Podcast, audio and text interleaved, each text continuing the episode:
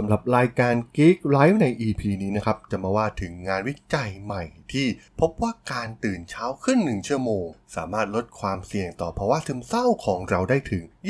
23% เลยทีเดียวเรื่องราวจะเป็นอย่างไรนะครับไปรับฟังกันได้เลยครับผม You are listening to Geek Forever Podcast. Open your world with technology.This is Geek Life. Better life for more happiness and success. สวัสดีครับผมดนทราดนจากดนบล็อกนะครับและนี่คือรายการ Geek Life นะครับรายการที่จะมานำเสนอแนววิธีการพัฒนาตนเองเพื่อเปลี่ยนแปลงชีวิตของคุณและมุมมองที่คุณมีต่อตัวเองให้ดียิ่งขึ้นสำหรับใน EP นี้ก็มีอีกหนึ่งเรื่องราวน่าสนใจนะครับที่ว่ากันถึงเรื่องราวของการหลับนอนของมนุษย์เรานะครับต้องบอกว่าหลายคนน่าจะประสบปัญหานี้นะครับว่าตอนเช้าก็ไม่อยากลุกจากที่นอนนะครับเพื่อออกไปทำงานหลายคนเนี่ยมักจะตั้งนาฬิกาปลุกนะครับแล้วก็พยายามกดปุ่มสนูซให้มากที่สุดนะครับเพื่อเวลาการนอนที่เพิ่มขึ้นเพียงเล็กน้อยซึ่งเรื่องนี้ถือว่าเป็นเรื่องใหญ่นะครับเพราะว่า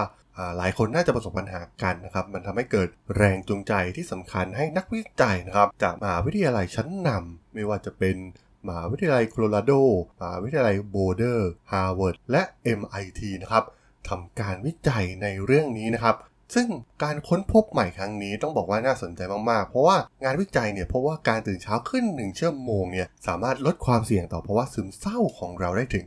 23% เลยทีเดียวโดยทีมนักวิจัยเนี่ยได้มีการรวบรวมข้อมูลทางพันธุกรรมของอาสาสมัครกว่า 800,000 คนนะครับซึ่งในจำนวนนี้เนี่ย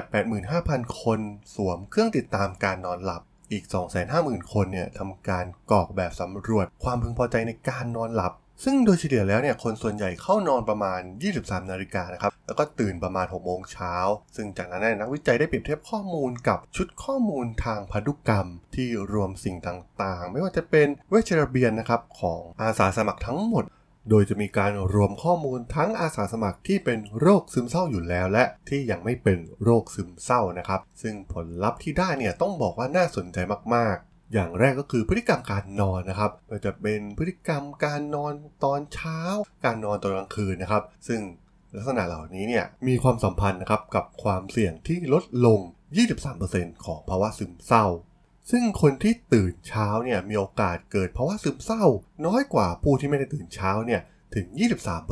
ซึ่งผลการศึกษาพบว่าการเลื่อนเวลาเข้านอนไปเพียง1ชั่วโมงหรือว่าตื่นเร็ว1ชั่วโมงนะครับและนอนหลับในปริมาณเท่ากันเนี่ยอาจลดความเสี่ยงต่อภาวะซึมเศร้าได้ถึง 23% เช่นเดียวกันซึ่งผู้นำของงานวิจัยชิ้นนี้นะครับดร.อายัดดักลาสเนี่ยได้อธิบายถึงเรื่องราวของพันธุกรรมของเรานะครับถูกกำหนดไว้ตั้งแต่แรกเกิดเรามีชีวิตอยู่ในสังคมที่ออกแบบมาสำหรับคนตอนเช้าและคนตอนเย็นเนี่ยรู้สึกราวกับว่าพวกเขาเนี่ยอยู่ในสภาวะที่ไม่สอดคล้องกับรูปแบบการดำเนินชีวิตของสังคมตลอดเวลาแน่นอนนะครับว่ามันมีความแตกต่างในสังคมของคนสังคมกลางคืนกับคนสังคมปกติในช่วงกลางวันนะครับสิ่งเหล่านี้เนี่ยมันมีการดำเนินชีวิตด้วยความเร็วที่แตกต่างกันในช่วงเวลาที่แตกต่างกันซึ่งส่งผลให้คนที่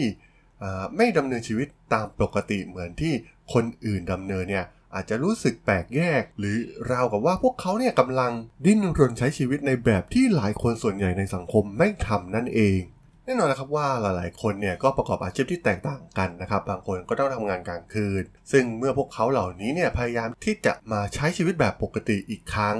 มันก็ต้องเผชิญกับการต่อสู้ที่ยากเย็นแสนเข็ญนะครับซึ่งแน่นอนว่าการเปลี่ยนแปลงสภาพแวดล้อมแบบฉับพลันอย่างเช่นการเข้านอนเนี่ยมันเป็นการเปลี่ยนแปลงที่พวกเราส่วนใหญ่เนี่ยอาจจะปรับตัวได้ยากนะครับมันต้องใช้พลังใจมากๆที่จะปรับในส่วนนี้แต่ก็ต้องบอกว่างานวิจัยชิ้นนี้เนี่ยมันก็ค่อนข้างที่จะสอดคล้องกับบทความหลายๆบทความที่ออกมานะครับเกี่ยวกับผู้บริหารระดับสูงนะครับมีผู้บริหารระดับสูงที่ประสบความสำเร็จหลายคนนะครับไม่ว่าจะเป็นทิมคุกหรือบิลเกตเองนะครับที่มักจะใช้เวลาในช่วงเช้าเนี่ยเพิ่มประสิทธิภาพในการทำงานของพวกเขาได้นะครับเราเห็นได้ว่ามันเป็นแพทเทิร์นคล้ายๆกันนะครับของผู้นำหลายๆคนแม้กระทั่งผู้นำในประเทศไทยเองหลายๆคนก็มักจะตื่นเช้านะครับ